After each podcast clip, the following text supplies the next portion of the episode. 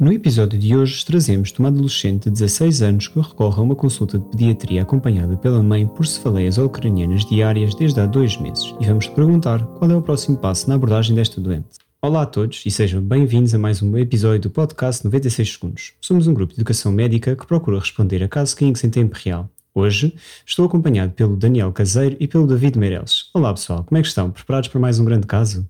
Eu estou, não sei se o David está. Como é que é, malta? Bora lá, Pita, dá-lhe gás. Bora lá então, pessoal. Hoje trazemos um caso de uma adolescente de 16 anos que recorre a uma consulta de pediatria acompanhada pela mãe por cefaleias holocranianas diárias desde há dois meses. Já experimentou vários analgésicos de venda livre com pouco alívio sintomático. Toma habitualmente uma pílula combinada isotretinoína para as bolhas na cara, SIC. Há uma semana recorreu ao SU por uma cefaleia mais intensa, tendo realizado uma ataque cranioencefálica e posteriormente ressonância magnética cranioencefálica ambas sem alterações relevantes. Tem obstipação crónica e reparou que a dor é pior quando evacua de manhã. Refere ainda que, por vezes, ouço o sangue a passar nos ouvidos, SIC. A observação, a pressão arterial é de 121,69 mm Hg, frequência cardíaca de 73 batimentos por minuto e a temperatura auricular de 36,3 graus centígrados. O IMC é 31 kg por metro quadrado. A auscultação cardíaca e pulmonar, bem com o exame neurológico sumário, não revelam alterações. Qual é o próximo passo na abordagem desta doente? É nesta altura que vos convidamos a fazer uma pausa e discutirem com os vossos colegas este caso.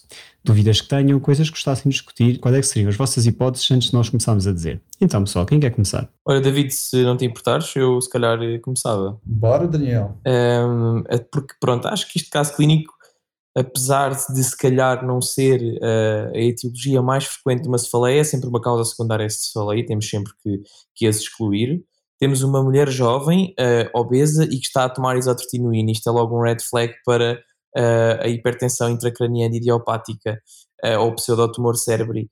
é um fármaco que está muito associado a este, a este quadro e é principal, acontece principalmente nas mulheres jovens e obesas, pronto, apesar de ser uma etiologia rara.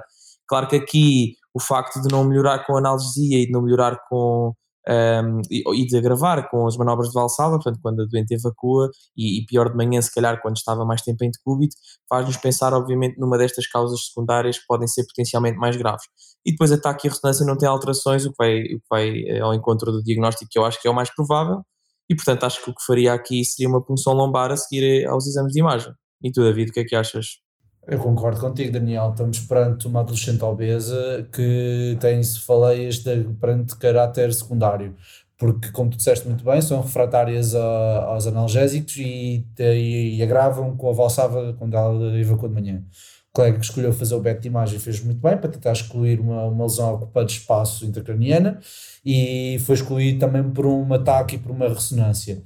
Pronto, uh, tendo em conta isto, eu concordo contigo, eu acho que o melhor passo a tomar é uma punção lombar, que é uma atitude tanto diagnóstica como terapêutica, porque ao, ao posicionarmos a dura, vamos estar a evacuar o excesso de líquor. Uh, o excesso de líquor.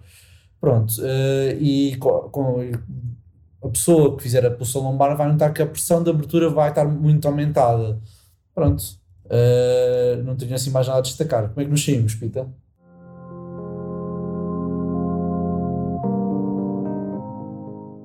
Ora então, saíram-se excelentemente bem, mais um grande caso, uma muito boa discussão. Portanto, neste caso, aquilo que é importante verificar é que temos uma jovem obesa, como se falei ucraniana, diária, que tem pouca resposta à analgesia. Apresenta-se igualmente com tinnitus pulsátil e tem aqui, como o Daniel já referiu, alguns red flags que nos devem logo pôr aqui a pulga atrás da orelha, sobretudo o facto de ser uma cefaleia que é pior de manhã e com a manobra de Valsalva, ou seja, apontos aqui para uma causa de uma cefaleia mais secundária. Para além disto, tem outros fatores de risco importantes, nomeadamente esta toma de isoterina, como vocês referiram. Portanto, assim, o que é que nós devemos pensar? Pensamos exatamente em hipertensão intracraniana idiopática, que é uma causa importante de cefaleias, especialmente em mulheres jovens obesas. Como vocês já referiram, já apontaram aqui o que é que achavam que podiam ser os primeiros próximos passos, e então as nossas opções são as seguintes. A. Iniciar terapêutica com acetazolamida. B. Iniciar terapêutica com zomo e triptano.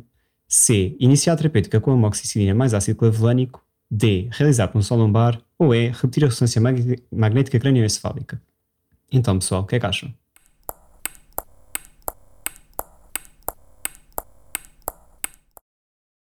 Pronto, eu, tendo em conta a discussão, acho que mantenho a minha, mantenho firme ali na opção D, realizar a punção lombar, não, não quero, não querendo complicar, acho que depois disso, obviamente, confirmar-se uma pressão de abertura elevada, logo pensaríamos em uh, parar o fármaco e eventualmente uh, iniciar uma acetazolamida, que acho que é uma das terapêuticas, mas acho que punção lombar é, é, o próximo passo, sim.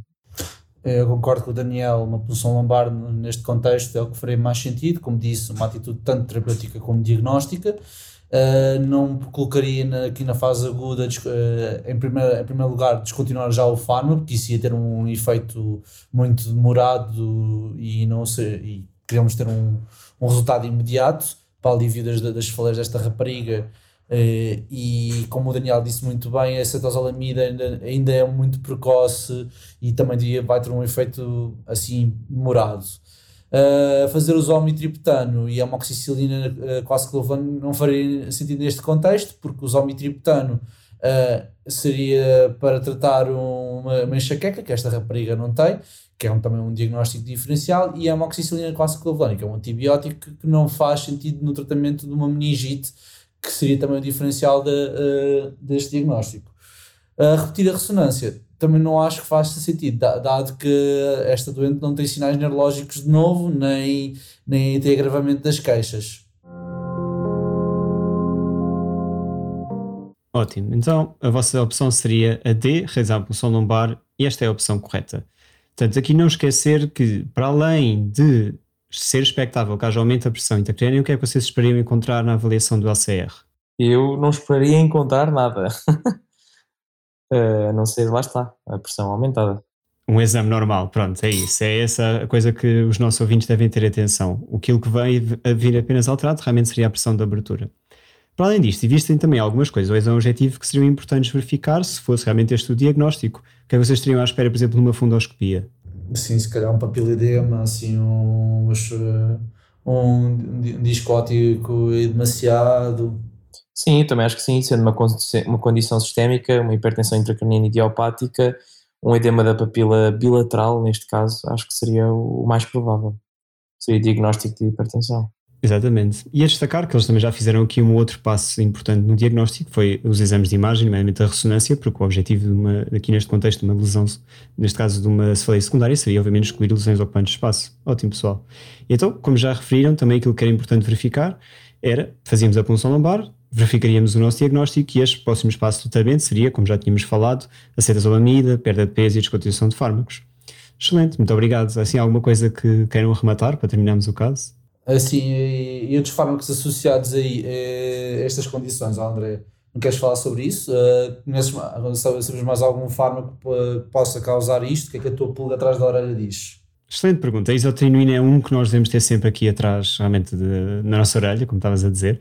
Outros são os importantes também, os derivados da vitamina A, retinol, do qual a isotrinuína faz parte. Antibióticos, pensar nas tetraciclinas. E depois existem alguns casos, apesar de não tão frequentes, relacionados também com a hormona do crescimento.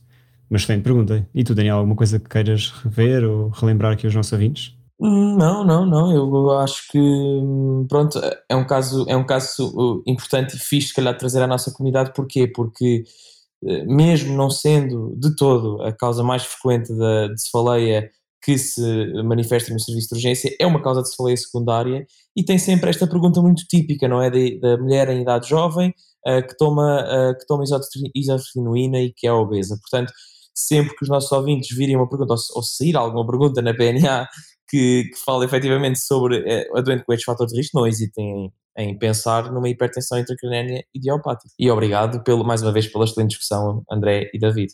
Ótimo, pessoal, muito obrigado. Queremos também agradecer aos nossos colegas António Silva e Eduardo Ribeiro pela escrita deste caso. Muito obrigado a quem nos ouve. Não se esqueçam de passar pelo nosso site, enviar-nos e-mail sempre que tiverem dúvidas ou tiverem sugestões para novos casos. Excelente estudo. Muito obrigado, pessoal, e até uma próxima. Força nesse estudo. Um abraço, pessoal. Adeus, malta. Não perca o próximo episódio, porque nós também não.